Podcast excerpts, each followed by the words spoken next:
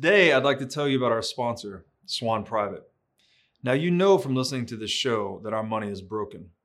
Fortunately, we have Bitcoin, a better money that will help us build a brighter future. But if you don't have a Bitcoin strategy and a trusted partner to help you execute that strategy, then you're probably going to fall behind. Now, I've known the Swan Bitcoin team for years. The Bitcoiners at Swan are mission driven and have deep expertise and respect in the Bitcoin space. In my opinion, this is the team you want on your side. Today, I'd like to highlight Swan's Private Client Services division, which guides high net worth individuals and businesses around the world toward building and preserving wealth with Bitcoin. So visit swanprivate.com and learn how this concierge service gives you direct access to your dedicated Bitcoin advisor by phone, messaging, and email. Swan will guide you on complex areas such as self custody, or you can choose to hold your Bitcoin through Swan with one of the largest US regulated custodians. So, make your first purchase with Swan Private and get $100 of Bitcoin. Just tell them that I sent you. You know, an opportunity like this to build and preserve legacy impacting wealth for your family and company will not likely be seen again in our lifetimes. Sign up at swanprivate.com today, mention Breedlove to your advisor, and get $100 in free Bitcoin when you make your first buy. Bruce Fenton, welcome to the What is Money Show. Thanks a lot for having me. Great to see you.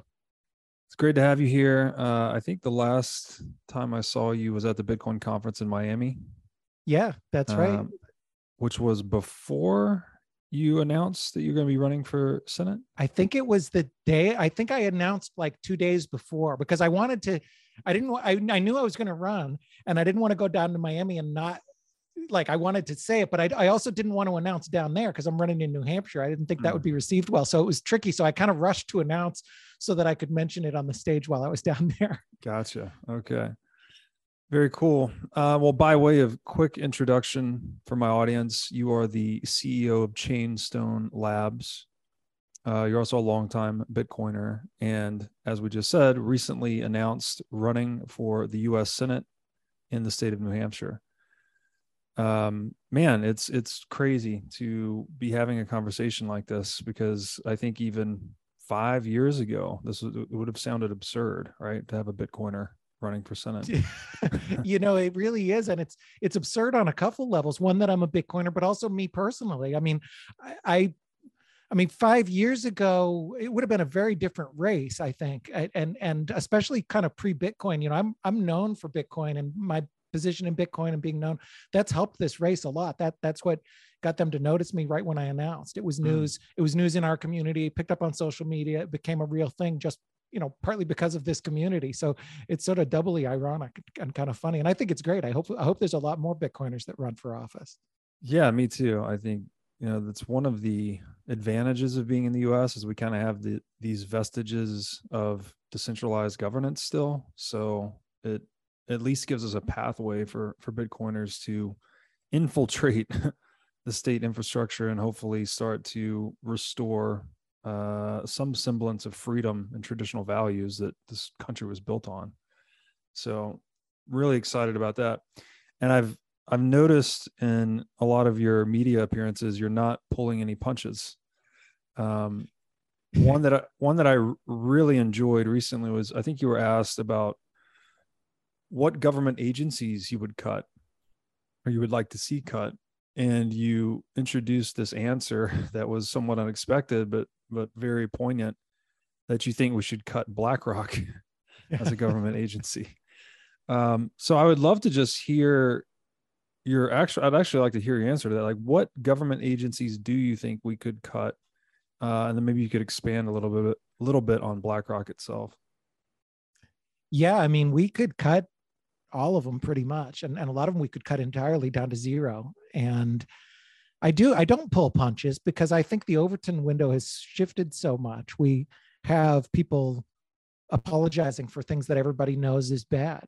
You know, like the SEC. Everybody's like, everybody knows AML KYC is bad. I, I was at a conference one time. It was one of these more statey type conferences, like a like a fintech New York kind of thing. And and I I said I ought to get we ought to get rid of AML KYC laws. And they they looked at me like I was crazy, you know, but nobody's really arguing that these things are good. You know, most of these agencies that we have all these government bureaucracies they're not really good and we all kind of know that but it's this big administrative state and system that keeps them propped up so you know i, th- I think it's good to you know kind of make, mix things up a little bit speak frankly i mean it sounds radical to a lot of people but it sounded more radical 15 years ago you know i was saying a lot of the same things about war and government expansion and these kind of things. It's a little more popular now.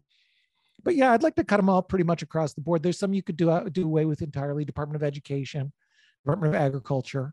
You know the idea that like oh we have this department of agriculture and it's a bunch of government people who know farming really well and they make farming work for america.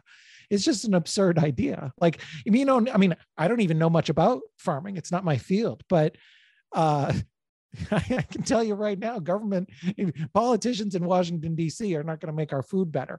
And if you look at what's out there, you know, food is a perfect example. You know, we literally have obesity and death actually because the government is meddling in food. We have terribly unhealthy food because government has gotten involved, um, and they should be out of it entirely. Let the people make their own decisions about agriculture and education and just about everything else. I'd like to cut them other than where they're protecting people for protecting their life, liberty, and property.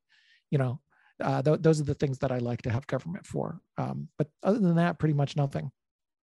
Yeah, I mean that is the sole purpose of government, really. Life, liberty, property. Anything beyond that is just uh, interference, frankly. Yeah.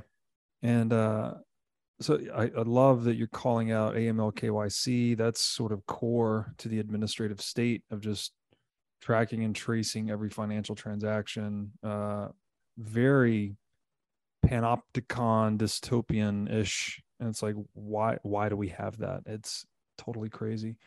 Yeah. And that's a um, really new thing, too. You know, early in my career, that wasn't the thing. I'm not that old, you know, but there's people in their 20s now. They don't, they think it's like this all the, all the time. Like this is how banking works or this is how finance works. They have to know your stuff.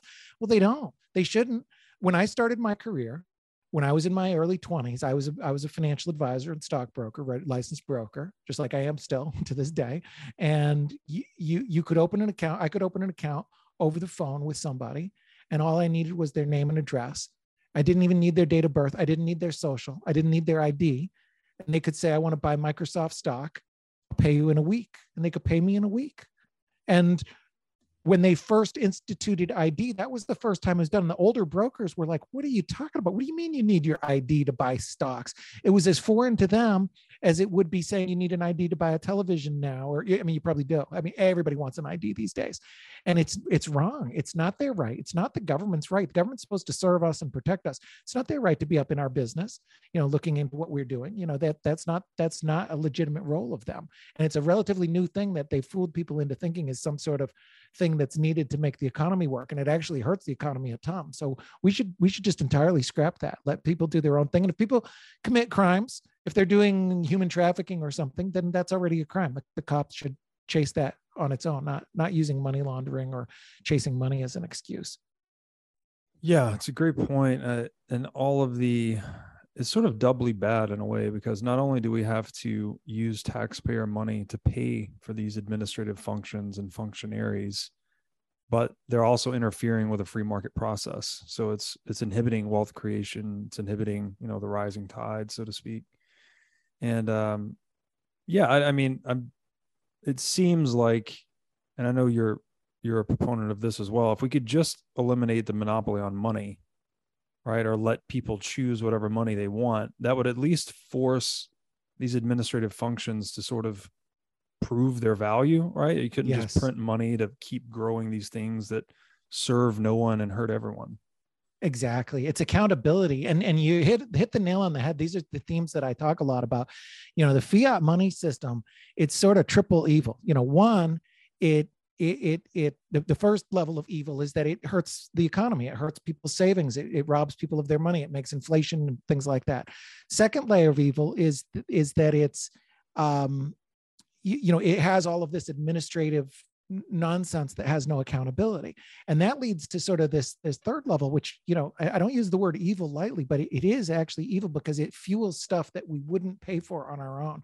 The things like you just alluded to you we wouldn't voluntarily be bombing afghanistan for 20 years. If, if everybody had to pay the bill if for 20 years if all through you, you know, you know, 2008, uh, 9, 10, 11, 12, 13, you're like, oh man, here's my Afghanistan bill again. Another 30 grand a year. And, it, and that's what it is. It's an enormous amount per household. You'd be getting your Afghanistan bill like, oh, 30 grand, huh? Hasn't hasn't bin Laden been dead seven years and he was in a different country? Is it really worth 30 grand now? And, and nobody would pay for it. Same if they were like, hey, you know, I need another 70 grand to keep somebody in a cage over a plant. Be like, wait a minute, you you still have people in jail. There's still people in jail for in places where weed was legal. You know, there's people that that are in there for and there's people with like serving 30 year sentences for trafficking. I mean, that ain't worth nobody's money. I don't care how bad you hate weed I can't imagine anybody who wants to pay a million dollars over the course of a prisoner's life to put them in a prison and keep them out of the system. So there's actual evils, you know, with the prison systems and bombings, you know, actual death. You know, uh, I don't use that word lightly, but fiat does lead to mass death, tens of thousands of lives.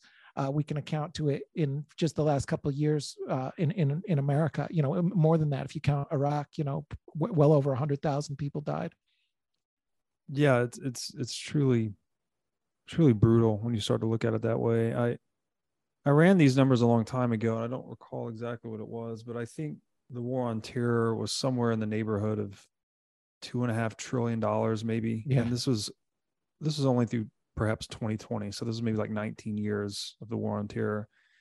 And it just so happened we had also printed almost exactly two and a half trillion dollars in that same time yep. period. So it's it's this obfuscation, right? Where we're we're yeah. blowing people up on the other side of the planet rather than sending a bill to each individual household where people yep. would have the sticker shock of what do you mean? It's 30, 50, 60, 70, 80,000 dollars to fund this war. I'm not paying that.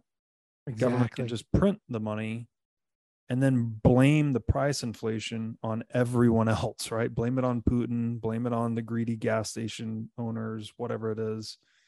Um, and that lack of i guess traceability and transparency just really works in favor of this um, of the unaccountability of this institution.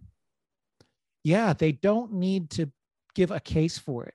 You know in world war ii they had to sell war bonds. You look at the old literature they were really trying to sell it hard. They don't need to sell this war now they'll just do it because they don't they don't need to, to convince you that it's a good idea. They can just have the button be printed and they print the, the money. So the accountability part is removed. They used to have to make a pitch. And it's, I, I find it astonishing that they had to, they would hire war heroes. They would find the most charismatic war heroes and they, and, and, and, and uh, models and actors and actresses and they'd hire them to go around and convince people to support World War II. And these people would go and like, hey, listen, the Nazis are invading, and look at I'm telling you, Nazis are really bad. Here's why. You know, look what they did at Pearl Harbor. And they'd had to go and say, hey, dig down deep, and you got to buy these war bonds. We'll give you the money back. We're good for it. I mean, what a different sale, and for what a different cause. You know, I'm I'm I'm I'm pretty anti-government, but I am in favor of fighting Nazis. You know, World War II. One of the few roles of government that I want to see them do is protect protect us against even worse governments, even worse statists. And so that was clearly a legitimate conflict. And even for that, they had to sell us on it. They had to come and convince the Americans they don't have that accountability now. So that's bad because they can just, it incentivizes this bad uh, system where they can just print it from thin air and, and it, it, it's incentivized to grow. The, the, the war machine wants more war. They want war in Ukraine. They want war in Afghanistan. They want, they don't want these things to uh, stop because it's, it's a lot of money.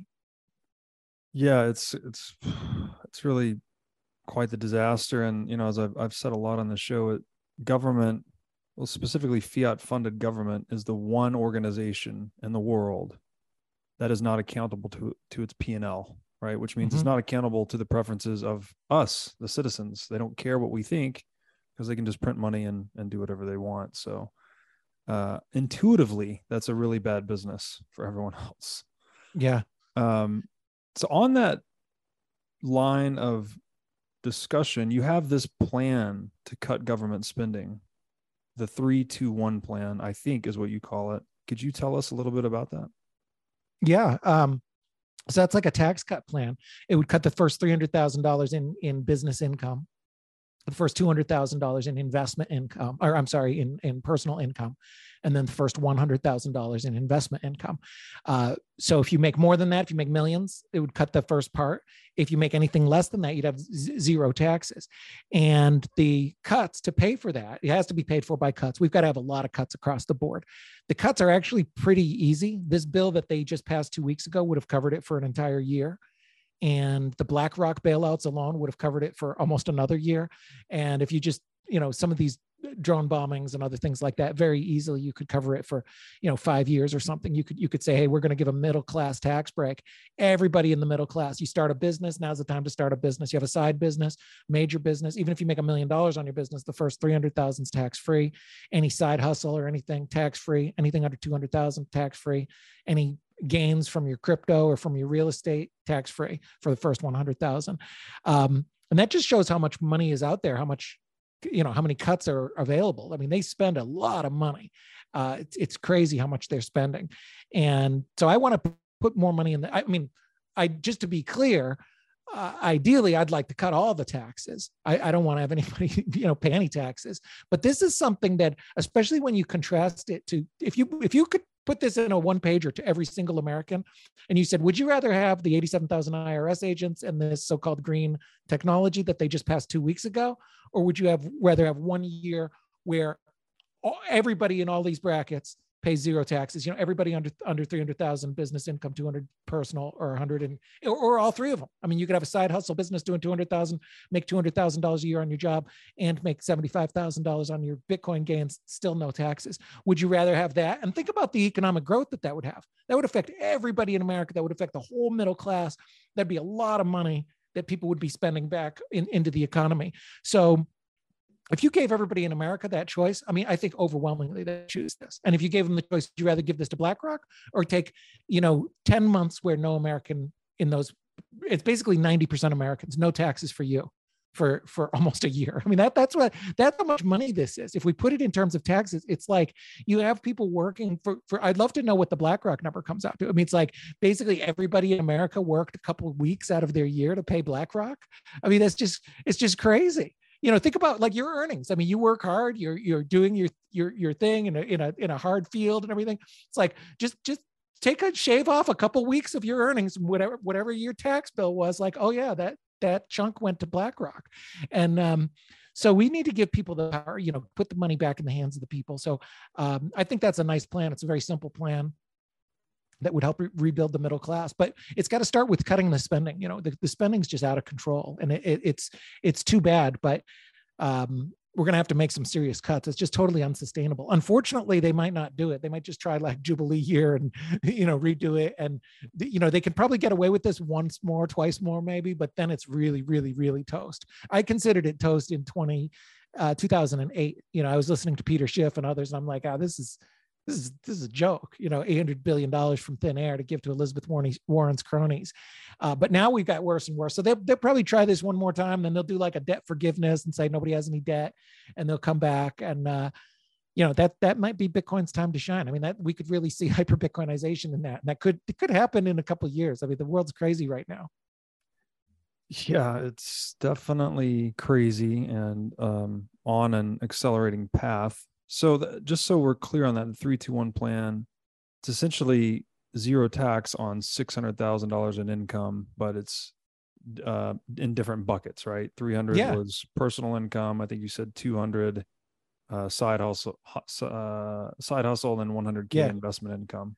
Yeah, three hundred in business, two hundred in income, one hundred in investment. Got it business personal investment. Yeah yeah i hadn't really thought about it but but yeah it, it, could be six so you could have 600 total. So if you're a couple you could have a million too. That that, that then you then it's because i've had some people criticize and say like what you know this is a penalization to the rich. It's not it's definitely not because they get the cut too. If you make a million dollars you get your first eh, you know in those buckets you get your first so it could be it could be i mean it could say if somebody's in like the highest bracket i mean it could end up saving them 90 grand or more you know something like that depending what they how much they pay in tax even if they make millions. Right. Uh, so so it'd be a tax cut for everybody. Anybody who's paying taxes would pay less under this plan. Love that. And then i love uh too that you connected the dots there with people working like ex- people extending their working lives essentially to pay for these BlackRock bailouts or whatever they were because that is that's the crux here right is this printing of money is the stealing of time right? You're stealing people's time effort energy whatever you want to call it and allocating it to other groups right? Just completely Yeah. arbitrarily.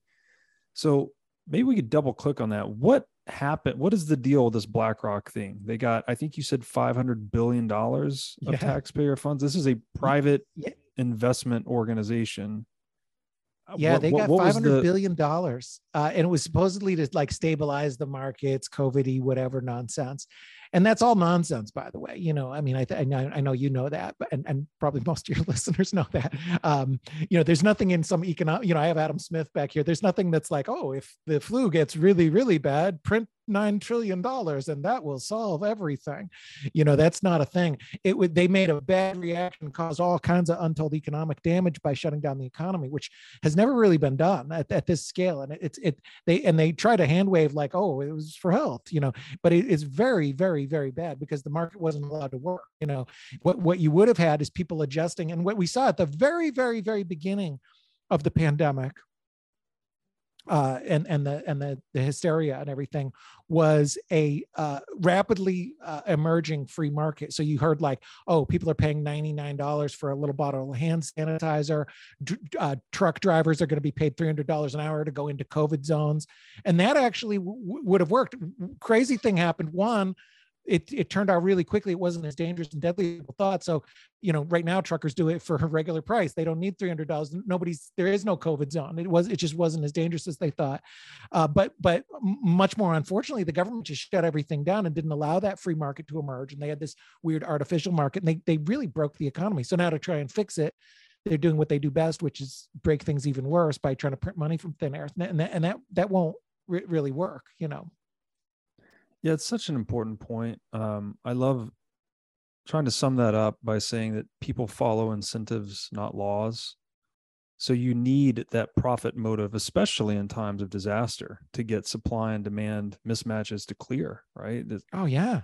It's it's it- There's no other did way. exactly the opposite of what they should have done. And and you know, people think this is radical, but it's really based on sound economic policies. You know, they asked me at one of the other debates, what should we have done? How much should we have spent? What money should we have done re- re- regarding COVID? And I said nothing.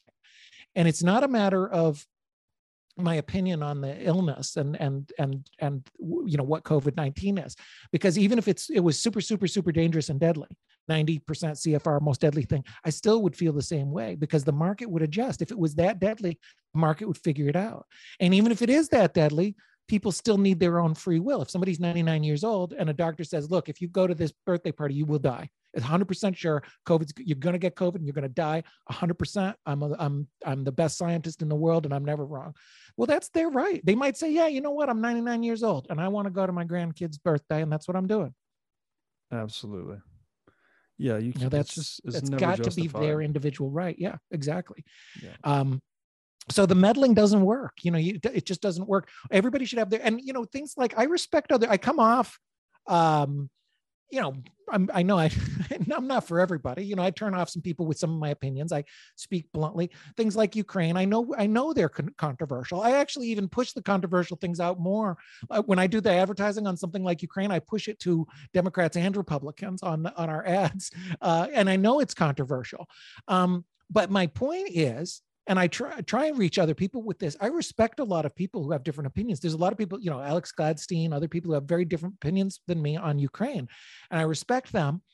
I just want to say let them have their own ability to do it, and they, they don't. So so I don't want somebody to say, well, I'm I know so much about Ukraine that I think I could take Bruce's money. Bruce doesn't agree with you on Ukraine, and I'm probably never going to agree with anybody on any of that stuff. But I support their right if they're really convinced. If they're like, hey, look, I did all the research. I'm an expert on Ukraine. I'm 100% positive. Zelensky's our guy. He's the next founding father of the world. He's wonderful. Okay, good. Send him 10 grand then. Or or go pick up a gun. I mean, if you really believe it, go pick up a gun and fight, you know. And I don't say that facetiously because it, it shouldn't be so flippant, like, ah, yeah, you know, I'll just send the troops, just send those poor kids from America, let them go kill and die for Zelensky, just like we flippantly sent them off to Afghanistan and Iraq on other, you know, misguided, misguided military misadventures that cost a lot of lives and a lot of money. And we're doing the same thing now. So, but either way, I say let let everybody have their own choice. You know, we're not going to agree. Nobody's going to convince me to support Ukraine. So the most peaceful thing to do instead of trying to steal my money is just you you do your thing, you support Ukraine and I'll don't. And if you want me to try and convince me, you know, convince if you convince me he's a great guy, maybe I'll send 10 grand too but I just don't want anybody's money stolen, even if I'm convinced. Like I love NASA, you know, I think NASA is cool, but I don't want to steal your money to pay for NASA just because I think it's cool. You know, I think train sets and comic books are cool too, but I don't want to have a National Department of Comic Books. it's hilarious. Um, yeah, you. It's like it's strange that your perspectives here would be controversial because essentially you're advocating for individualism and free choice and consensual exchange, right? All the things that America was founded upon. So it's, it, I think, if anything, it's a testament to how far, how far afield we've gone from the foundational principles of this country to whatever we are today. That the to advocate for the foundational principles is now controversial. It's very, very unusual. Um, yeah, the the desire of people to get into other people's lives is surprising. You know, I, I just think people should just mind their own business. It's really the only way to get along in a diverse country, especially now where half the country hates the other half and half the country doesn't believe that the other half knows what is true.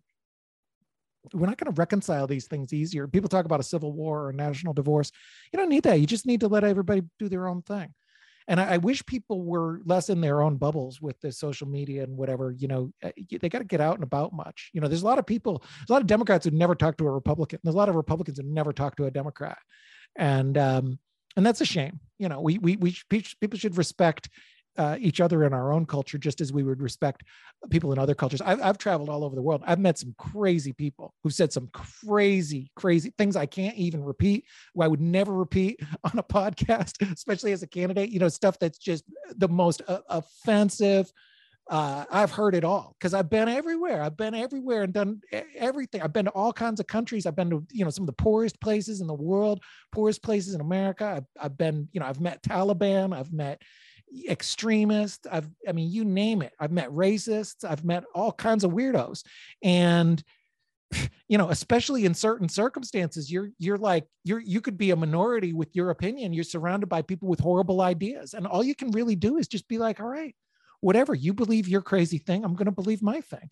And it's it's otherwise you end up fighting the world. I mean if i fought every crazy person that i've met in my life i'd be dead because I've met thousands of them, and some of them are nuts. You know, I've met, you know, like I said, I've met Taliban before. They're real, real, real, real bad people.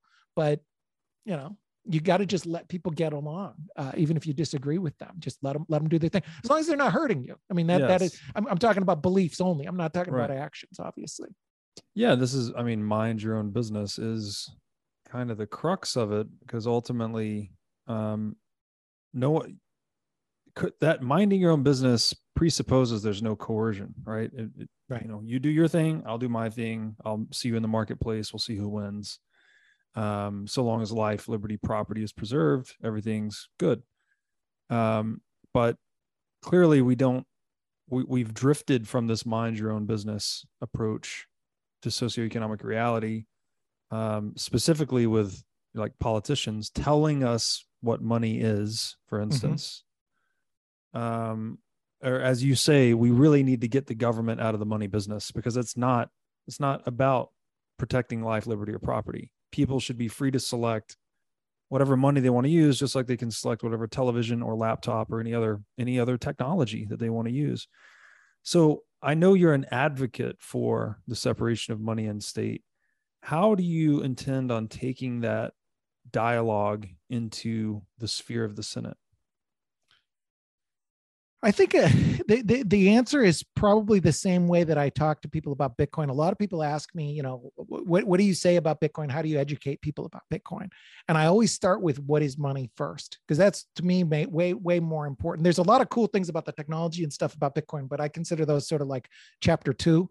You know, chapter one is like, what is money? And, and you know wh- why do we care about it? What makes good money good money? And and then i uh, you know so i talk about the properties of money and particularly the limited supply. I think that's probably one of the most important features and a differentiator between bitcoin and fiat and the fact that bitcoin's limited to 21 million and fiat is sort of unlimited forever. That's a big deal. And then there's the other properties you know how how you know how scarce it is is one but also how portable how durable uh, how widely accepted uh, how divisible you know these are things that are good properties of money and i tell people you know you can google properties of money i first heard of it from charlie lee like uh, you know, like probably first speech I ever heard. I think it might have been even announcing Litecoin or like right after Litecoin or something like that. And he was talking about that. And he just kind of mentioned like, oh yeah, these properties of money have been around for a long, long time, long before Bitcoin.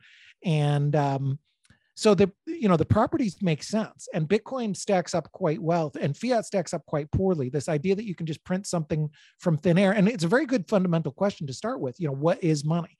Is it a thing that politicians can just print because what you said is perfect we decide what money is why would we decide a thing that they just say is money right. if you really think about it if you zoom out a little bit it's like well that that's very very similar to an ico with a pre-mine like a like a mm-hmm. like a like a pre-mined you, you know like a like a low grade uh 2017 uh vintage ico you know like hey here's a thing. Me and my buddies get a bunch of it and we're selling it to the to the public right now.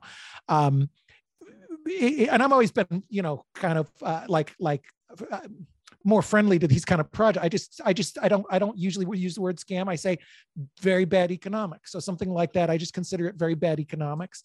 Um, and i'm still for it you know i'm in favor of everybody being able to sell anything even junk even you know scams if they tell the truth if they if they say hey this is where the money's going um, and there's been a couple couple like that. I mean there's a couple projects that were like blatantly brazen like yes we are going to take this pre-mine and the founders get it and it goes into their pocket. It's like okay i mean they're not lying you know i'm right. going to buy a lambo. Here's the lambo i bought. Like all right you know i i wouldn't do it but I'm all in favor of everybody of everybody else doing it. But the but the but the dollar is is very very similar. It's the same kind of scammy behavior, very very low quality economics.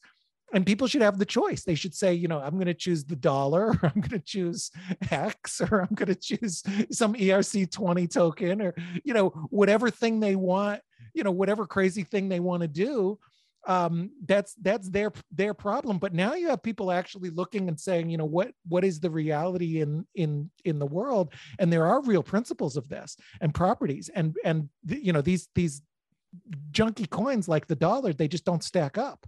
Um, so I would start with that, and then you know the crazy thing is, if I get down there, I think that we're going to face such dire economic times over the next six years that um, anything is possible. I mean, we may have no choice. You know, I joke that even Elizabeth Warren may end up voting with me, but that's unfortunately, I think a possibility because I think things are going to get, get so bad that they're going to have no choice. I mean, we could be in a situation in a couple of years where everything is just completely falling apart and and then you know we have to make radical cuts and change things around you know all it takes is you know i mean things go this way until they don't i mean you could have one major bill you know, in 2027 or something that's like, okay, this bill uh, eliminates these 30 departments and stops the Fed from printing money. And the US dollar uh, is now one of several currencies, including Bitcoin, that we use. You could have one bill that does that. I mean, they've done, there's been crazy bills in history many, many, many times. And it tends to happen exactly times like this when the world gets crazy and the everything falls apart. Um, you know, so who knows what can happen, but anything is possible. Yeah, it's, it's, exciting, as exciting as it is terrifying almost because the the spectrum of possibilities is wide open now. Um, and I love that you know you go to the properties of money because that obviously is the namesake of the show here. And I think once you grasp the properties of good money, you understand why gold became money. You understand why Bitcoin is an order or orders of magnitude better, and that's the light bulb moment. Um, and this this idea of printing money it's almost like a perpetual pre-mine right? That they can just pre-mine again. Every time you engage in quantitative easing you're just undercutting all the dollar holders one more time right to fund blackrock or whoever else is close to the to the fiat spigot. Now i'd like to tell you about a great new bitcoin show on the scene that you've got to check out. Brought to you by Swan Studios and Bitcoin Magazine, this show is Hard Money with Natalie Brunell. Natalie is an Emmy nominated journalist bringing unparalleled experience to the Bitcoin media scene. And personally, Natalie is one of my favorite voices in the Bitcoin space. Each week on Hard Money, you'll get the top headlines of the week with analysis you won't find anywhere else. Hard hitting interviews with amazing guests like myself and other top minds in the Bitcoin space. And the show will take you directly into the lives being changed by Bitcoin all over the world. Check out Hard Money at swan.com backslash hard money. Today, I want to tell you about our sponsor, Crowd Health. So, how does health insurance work? You send an egregious amount of money to an insurance company, they hold it in a pool of depreciating fiat currency. Then, when you have a large health event, you have to pay them even more via your deductible. And then you hope they will cover your bill. And in fact, one in six bills are denied by healthcare.gov plans. It's time to take control of your own healthcare bills. I'd like to introduce you to CrowdHealth. It's a decentralization of healthcare using Bitcoin as an alternative to health insurance. Instead of sending fiat currency to a big corporation, you send that money to an account controlled by you, a portion of which is converted into Bitcoin. Then, if you have a big health event, you have a community of Bitcoiners that will use the money in their accounts to help you out. To get more details, go to joincrowdhealth.com backslash breedlove, where you can find the promo code for $99 a month for six months. So this is something I'm really interested into on your platform. You say you want to shrink government and embrace the Constitution. Again, this was foundational to the United States, right? Small, decentralized government, um, constitution. Uh, the principles of the Constitution, let's say, or are almost sacred, almost sacrosanct to the foundation of this country. Can you elaborate on that pathway? How do we get back to smaller government and one that embraces the principles of the Constitution? Yeah, I see the con- Constitution as I mean, it it it sounds a cliche, but it, it really is just the foundation of our of our country. And I and I see what's what's so important about it is the Bill of Rights, you know, because that limits government power. It's not something that gives us rights or says a law, here's a thing we can do. It's this thing that says, here's the government can't do. Government shall not do this. Government shall not infringe these rights. And I I view that from my studying of history and the founding fathers and the people that wrote it and what was going on and just thinking about humanity and morality and the proper use of force and everything. I, I see that document and the Constitution and the Bill of Rights as very much a leave me alone kind of thing that respects what to me is a very New Hampshire value, very American value, rugged individualism. Leave me alone. I'm doing my own thing. I got my farm here. Mm, leave me alone. I, I if, if I want to wear a mask, I'll wear a mask. If I don't want to wear a mask, I won't wear a mask. You know that that kind of attitude to me is very American, and I think is is you know protected in the in the constitution. Um, and you know th- th- this idea that the founders had of you know life liberty pursuit of happiness very much like what you said you know the proper role of government. The free state motto is is that uh, we want to pursue the maximum role of government being protection of life liberty and property. So to me that's what the constitution is about just keep, keeping government out of these things.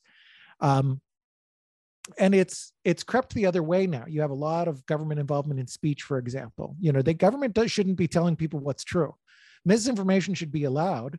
It has to be allowed in a free society. And the worst thing you want is the government to be the one who says what's true or not because then you could have a bad person and some people feel it already is a bad person but you could have a bad person all you are at best is one bad person away from the truth being distorted. You know if, if you love fauci um, you think he's brilliant well, you still shouldn't be in favor of somebody having that kind of power because then Fauci, Fauci could get replaced. Trump could win and replace him with his own Fauci, and you may not like that person. I wouldn't like either of them. I don't want Trump to have the power. I don't want Rand Paul or Ron Paul or my favorite person to have that power.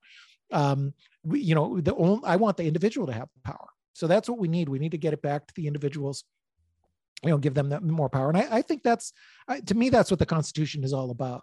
You know leave you alone. You can say what you want. You can carry a gun if you want. You can't have troops come in your home. You know you, you can't have government seize your papers. You know these are the you know that's the first four amendments right there. You know you you, you keeping the government out of your business is is is the theme. Yeah it's such a i mean that's freedom of speech in particular right gives us at least the opportunity to figure out what's going on right? To speak freely is how we we engage in this dialogical process to find the truth right? The truth must always be discovered. If you take that away and give some individual or institution the authority to be the truth setter obviously things go awry right? That there's no one or no thing that knows all things or can or can know the future. So yeah. very self-defeating. It, it undermines self-organization right which we observe yes. throughout nature right animals kind of left to their own devices or humans we we organize ourselves we don't need dictate or fiat um, to do that so you've also mentioned uh, the implementation of a universal basic tax cut for the middle class. Uh, I take it this has probably been something popular on your platform. Um, could you elaborate on what that looks like? Is that just the three? Are we just back to the three two one plan? Yeah, I mean it, that's that's another name for it. You know, okay. it's the same kind of thing. You know, and I like it because it contrasts with Yang's thing. I think is a terrible idea. You know, the idea that you just take money from thin air, and I mean, I can't believe it took off. Really, it's like I know what we'll do. We'll just give everybody money for free. It, it's something that like a child would come up with. Um, yeah but but but I you know obviously my my name is a play on those words. It sounds similar, and it and it really should be. We should have a universal base. We should be universal, and it should be basic, and it should be a tax cut. Cut it across the board. I'd be in favor of any similar pro- plan. You know, a flat tax, uh, you know, deduction for everybody, whatever. But th- this one, you know, three two one is something that it really is built from middle class up, you know, ground up, and really would have a real impact. Uh, but I'm in favor, like Milton Friedman said, I'm in favor of any tax cut anytime for any reason to anybody. Yeah, if you don't like theft, then you probably don't like taxation at all, right? And then I, exactly just to hammer this point home, even when we say money from thin air, it's not actually coming from thin air, right? It's coming at the expense of people saving in dollars, for instance. So it's being extracted from people. Oh yeah. And I, I think that maybe the success of Yang's platform was an indication of the general ignorance of money, right? That you yeah. can just add a bunch of zeros to your bank account or whatever it is, and everything will be hunky dory. That's mm-hmm. not how the world works. Um, and yeah, back to life, liberty, and property, you're actually undermining the property of savers when you do that. Yes. So it's it's antithetical to the purpose of government in the first place.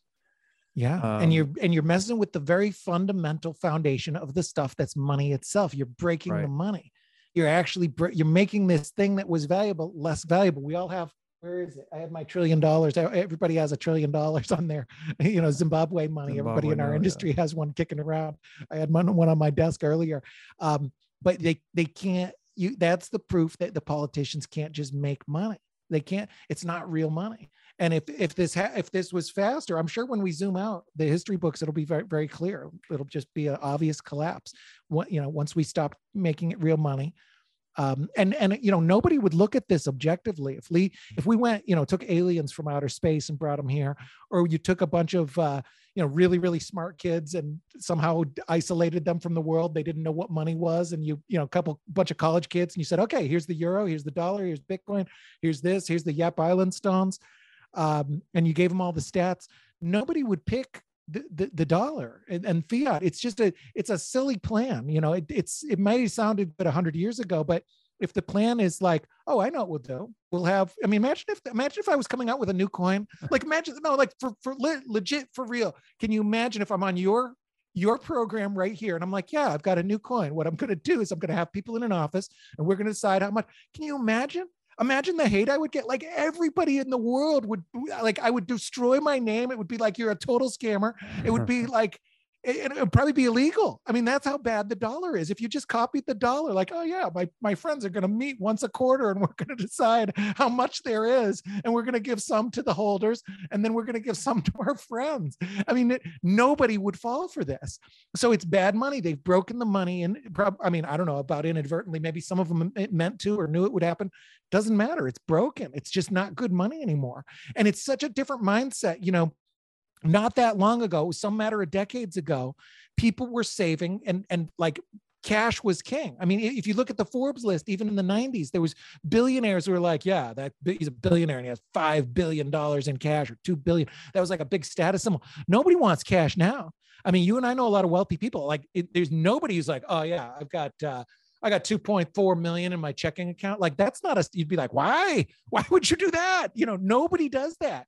So the money is is broken and we all know it. And it's just it's just falling apart right now. So um I think it's inevitable. I mean, I mean, I as crazy as it, and it's funny, and obviously I love Bitcoin, but it's it's such a dumb idea. It's like everything's dumber though. It's like this crazy geek money is actually going to work because everything else is so stupid. It's like Bitcoin is kind of a crazy idea. I love it, but you know, I'm you know, I'm not a standard person, but uh you know, you contrast it with this scam that they've got in fiat. It's like, my goodness, this geek money might actually work because it clearly is better than the nonsense that the that the world is pushing on us. So I think it's exciting. We could have hyper Bitcoinization. Yeah, well, I mean, you're hitting the nail on the head. If you tried to pitch a shitcoin that has one node, right, an SQL database at the Fed we don't know how many dollars are in circulation. We don't know how many yeah. dollars will be in circulation. we don't know who's going to decide. We don't know the criteria for deciding. The meetings are the best. We're not going to tell you. Meeting. It's yeah. very important. and we make um, an announcement about the meeting three weeks ahead. All the press covers our meeting. It's a very big meeting, Robert. Don't you understand? Yeah, it's so it's so asinine. It's in a marble and, um, building. and and to see the to see the analyst poring over like the body language and the attire of of central bankers it's just it's a total clown show.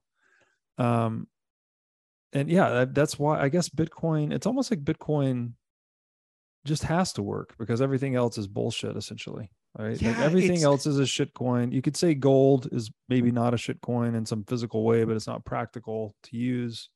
Right. everything else is very much a shit coin relative to bitcoin. Yeah yeah they I, I wouldn't say shit shit coins like gold. I think gold is it, it's just it's just very inferior. And there's a lot of other things. I mean you could have silver coins and copper coins. I mean there's things that have non-zero value but nothing's close to to, to bitcoin. It's certainty in an uncertain world. The meeting exactly. aspect is the funniest thing. And the and what you said about the analysts poring over you know i remember when early in my career, Alan Greenspan was the Fed chair, and they're they're they're they were he had a girlfriend, and they were they were speculating like, oh, what does it mean? He has a girlfriend. Is he going to be in a better mood? It's like, are you kidding me? Hmm. Like that's how you decide how the money is.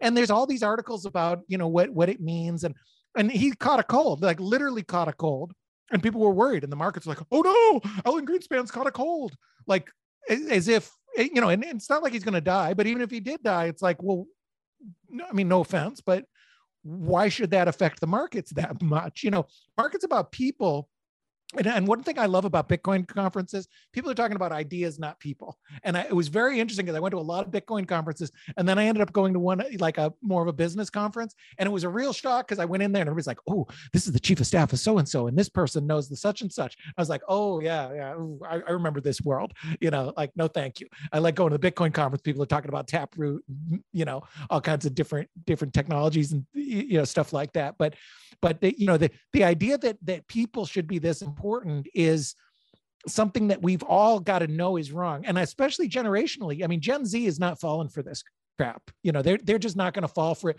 There's no way that anybody in Gen Z who's sitting around trading assets on their phone and they they they deal with digital assets and their their online games and they own a little bit of Bitcoin and they know some people who've made money on Bitcoin. They do some trading. They're not going to go into a world and be like, yes, I really want people in a marble office in Washington D.C. to decide what money is. It's just it's just not going to work. So I think it's inevitable. It's it's it's going to come, uh, you know, falling apart. But but Bitcoin is it it's its time is here because it, it's certainty in this uncertain world. It's every 10 minutes, we know what's true, and we don't know anything what's true. I don't know what's true. They always ask me about things like the election and stuff. I, I don't know. I wish I knew. I, I wish I had the, the resources to really, really, I'm not going to trust CNN and I'm not going to trust Fox and I'm not going to trust the people who say it was stolen and I'm not going to trust the people who say it wasn't stolen. And I don't frankly have the time or have anybody that I really trust so much, certainly not mainstream news or anybody else. Um, and uh, bitcoin is one of the few things that i can trust. I, I, also don't know the truth about ukraine. I don't i don't know about about all of these topics. It's impossible for us to have truth. I caution anybody who thinks that they know because there's a lot of people who think they know about health and truth and ukraine and every other topic. Um, but you know one thing we do know for sure and nobody argues uh, isn't it fascinating? Zero people argue. There's not a single hater of any credibility ever who's like, no, there really isn't 21 million coins. No, it, it doesn't have 10 minute blocks. Or no, really, somebody is in charge. You know, there's there's just no uh, none of those arguments work. You know, right. it, we know for sure whether you like it or not, you think it's a dumb idea or not. We know for sure Bitcoin is certain, and I can depend in this crazy, chaotic, crazy world of nonsense. I can depend on my node saying what's true every 10 minutes. And I get a little sigh of relief with that. I'm like, oh, cool. At least I got my geek money here, my geek widgets that I can trade with Robert and some other geeks, no matter what happens. Dude, I mean, even in almost like a metaphysical sense, to just have a relationship with truth yeah. is of paramount importance right now when the world is just awash in bullshit. Um, and yeah, I, you know, the idea, the Greenspan vignette you shared the idea of one guy's selection of a girlfriend affecting his mood affecting monetary policy for 4 billion dollar users worldwide that is insane i mean history is going to laugh at us having gone through this uh, i think at least so um okay another really kind of hot button topic recently is the idea of censorship, you know, digital censorship in particular, digital deplatforming. I think maybe even you had some of your debates deplatformed off of TikTok at some point. I'm not sure if that was reinstated or not. As senator, how do you plan on dealing with the issue of digital censorship and deplatforming?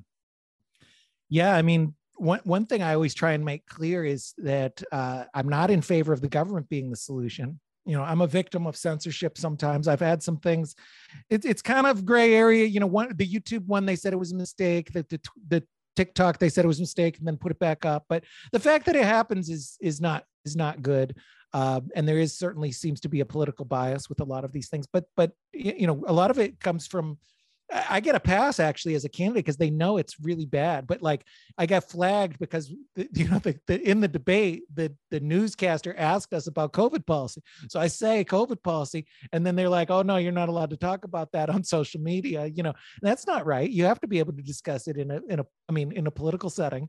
There was another one where I was criticizing my opponent on uh, COVID policies, and they flagged it for bullying. They're like, "This is bullying. You're, not supposed to bully people." I'm like, "It's a it's a it's a United States Senate debate for the United States Senate. you know, it's an official televised debate held by a university.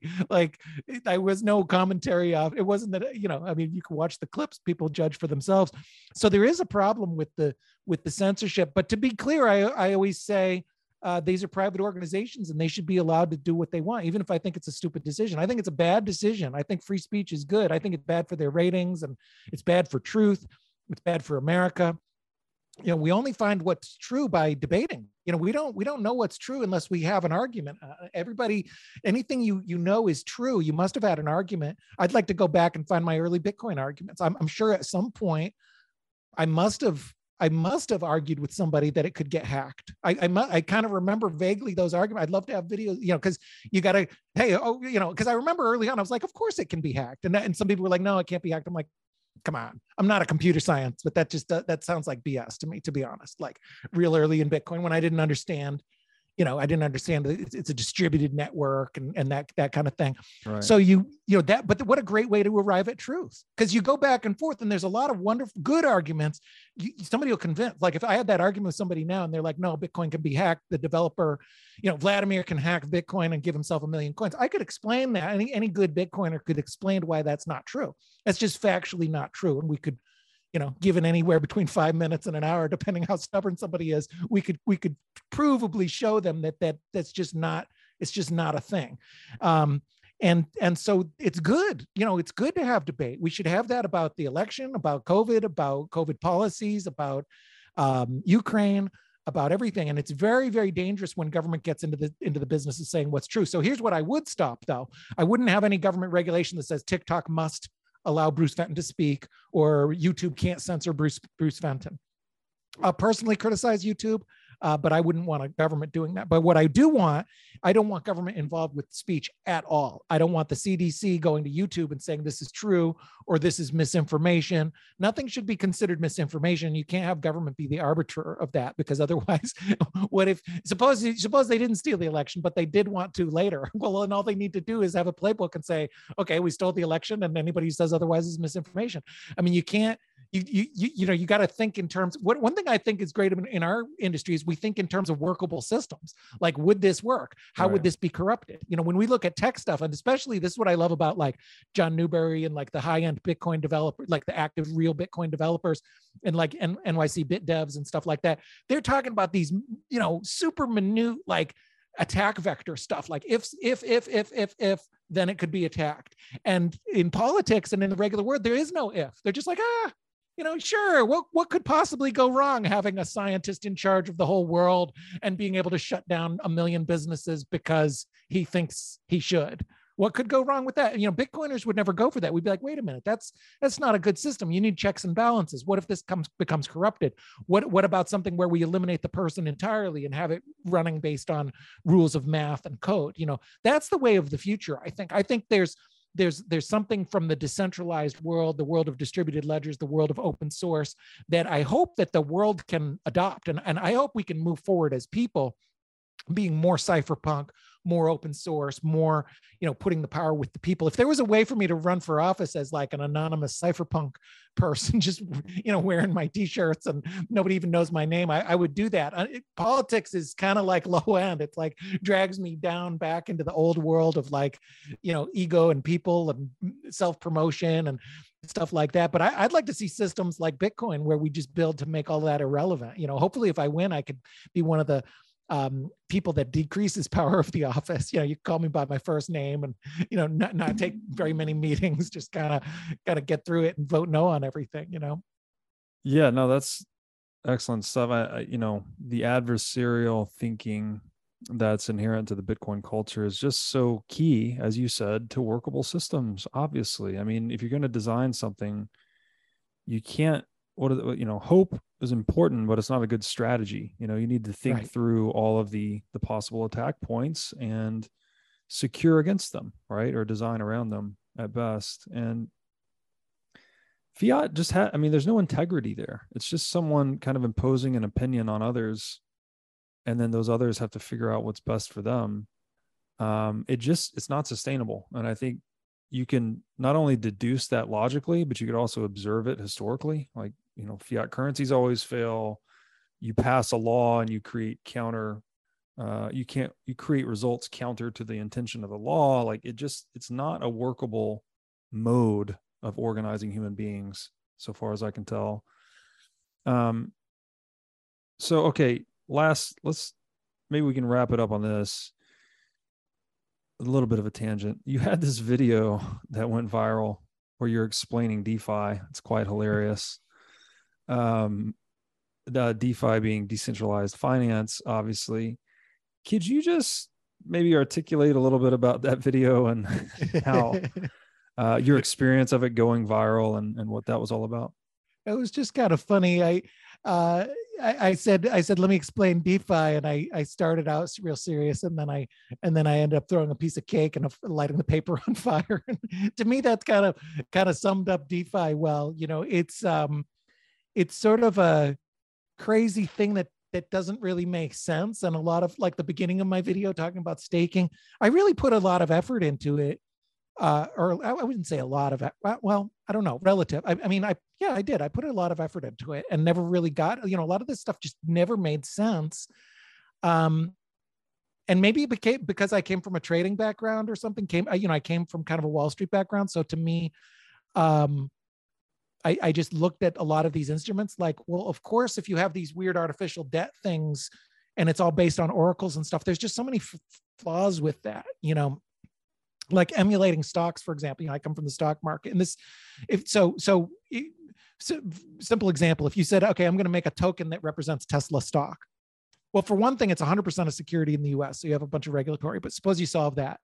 Well, how are you going to know that that's really representing Tesla stock? Like you're going to use an Oracle, right?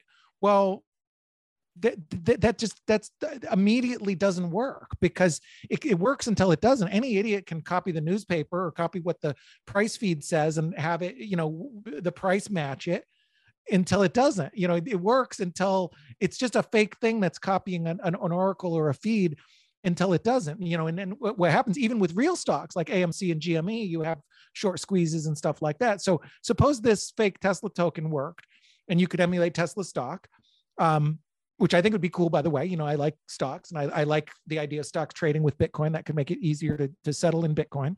But um what happens if there's tons and tons of volume? What happens if that token's so successful it ends up with more volume than the real Tesla? What if the real hedge funds start getting in? There's going to be arbitrage and stuff like that. At some point, somebody's going to squeeze this fake. It's a fake instrument. It's not the real stock. At some point, somebody's going to squeeze that. And if it's a big enough thing, like if suppose that became a, a five billion dollar token, you know, you, you know, like mini tether, it was re- representing Tesla stock. Tesla's big enough that it could it could sustain that in our industry probably.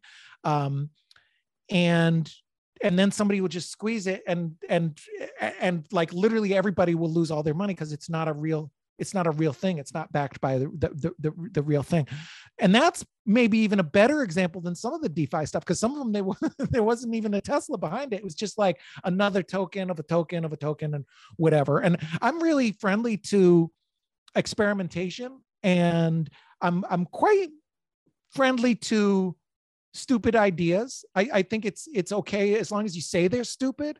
Um, I, I'm I'm against a lot of the economic incentives. I think it's just stupid. Like nobody should make thirty million dollars because they launched a token. Like it's just like especially like exit it. Like oh, I made a token a year ago and now I have thirty million. That that's not unless you've the only way you should make 30 million is if you added like way more than that to your shareholders like oh i invented a new iphone and i made a billion and my shareholders made 300 million and I made 30. You know, that's a much more fair incentive. These tokens, you know, economic incentives, but I'm all for experimentation if they're honest, you know, if they say, look, I'm taking, I wouldn't invest in it, but you know, if they're honest and say, I'm, pay, I'm paying myself $8 million for 12 weeks work because I'm forking Ethereum's code or whatever. All right. Like, I mean, I think it's really stupid um, and a lot of the a lot of the marketing is quite scammy but uh, you know i'm all for everybody's ability to to you know to to try these things.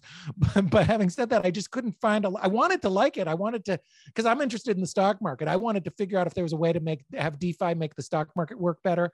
And there's some potential things. I mean there's some neat stuff with uh i don't want to like I don't sound like I'm, I'm promoting these things because again, you know, most of the tokens are terrible. You know, the the the, the incentives are, are horribly aligned. But I like the idea of like decentralized governance and stuff like that. Nick Szabo has talked about like smart contracts. Certainly anything with the stock market. Stock market's a multi-decatrillion dollar industry. So I see potential for DeFi maybe being, you know, just ways to make Bitcoin work better. You know, Bitcoin will have to work with more digital assets and more stuff. So I, I think the stock market will probably be modernized. Um, you know, I hope that out of all these many, many, many experiments, we get some good stuff. But so far, it's been more like my video. Some unfortunately, and I don't mean to make light of people losing money, but I mean, some of these are really, you know, just bad ideas and people lost a lot of money. And I, you know, I'm kind of surprised that so many smart people got taken for it. Just yeah. a few weeks before this Luna meltdown, I had, uh, you know, pretty smart person in the space kind of telling me how stupid I was. Like, you know, you really missed out. You don't, you're not getting it, Bruce. You're, you're hanging with the dusty old Bitcoin grandfathers who don't, who don't get it, you know, and, and they were talking about their NFT portfolio too, which is, this is a really funny one. It's a quick aside. Like I should have been like the the NFT king or something because I love art. I love the idea. I actually wrote about NFTs almost five years ago in terms of art, and I never ever got into it because like the the I was it, it happened like this fast. I was like, oh, that's cool. That's kind of neat. And I had some friends. I some people were going to get me to invest in a couple of their uh, deals, and I, I, thought it was kind of neat because I liked the idea of art and, and digital, but I didn't quite get it. And then one second later, there's like digitally generated things of art that are that are going for 900 grand or 300 grand. And i'm like wait a minute you know like i'm an art fan. I i have a i have a jack kirby original. Like anybody in comic books would know that that's like i, I didn't pay anywhere close to that for that you know? So it's like you could have jack kirby like a legendary comic book person. You could get an original art from him for 20 grand or something like that. And then you have these things that are generated by a computer going for 300 it just didn't make any sense at all. So that's an area where it's like I, I like the concept. I think it would be cool. I wish that you could see you know some you know some I, I, hope that out of the thousands and thousands of projects i hope there's some cool stuff that comes out of it. But unfortunately you know when i see something like these you know really really high values. I just don't see how you i believe in digital collectibles but i just it's just absolutely insane you know six figures for some of these things. It's you know i don't know. It's it's it's, it's an unfortunate thing. But hey you know what? I view it like the wild west you know let everybody do their crazy stuff. If people get joy and enjoyment from it or they like it or whatever go for it you know and maybe we'll all learn something. It might be a lot of learnings like what not to do like luna right. you know but but we can have we can still have learnings and that benefits all of open source you know and, and i think it helps the bitcoin ecosystem overall. Yeah agreed and that you know the i guess the magic of decentralization is you know to use the Szabo term trust minimization and like you said you you can't have that in finance because you have the oracle problem right? We haven't solved the oracle problem which means you need to trust a third party right? Which is the oracle yep. or whatever that data source is. And so in that way defi is kind of an oxymoron. Like it just doesn't it can't really work right? There's always going to be a centralized component to defi or yeah. some information asymmetry. So i think you're i mean the video you did was just hilarious and did a great job of highlighting the dumpster fire that is DeFi. Um, Bruce, man, I've I've really enjoyed this conversation. Um, you know, as a Bitcoiner, I hope to be able to throw my sort support behind you in whatever way I can as uh, someone running for Senate. So, if there's anything ever, I can ever do to help you out, please let me know. And uh, if you could, and you wouldn't mind, uh, please let my audience know where they could find out more about you or your work. Yeah, awesome. Well, thanks so much. This is a real pleasure. I'm a big fan, of course, and uh, great to be here. So, yeah, my website is brucefenton.com, F E N T O N. That's also my Twitter handle and my YouTube and TikTok and LinkedIn and everything else. But I'm pretty active on Twitter, like most people in crypto Twitter, or I guess it's now Senate Twitter, New Hampshire Senate Twitter. Um, and uh, you know, I, I, I do a lot of videos and stuff like that. So you know, anybody who shares my content is especially uh, useful right now because the primary is in a couple weeks. It's just three weeks, uh, you know, September 13th. And if I win this, I have a very good chance of winning the the general. So all support is welcome. Anybody who knows anybody in New Hampshire, get them out there to vote. And uh, you know, I do take donations as well. That goes right into educating the public about this kind of stuff, sharing my videos, that kind of thing. And uh, all support is appreciated. Awesome. We will link to that in the show notes. And thank you again, Bruce. This was awesome. Cool. All right. Well, thanks a lot. Have a good one. You too.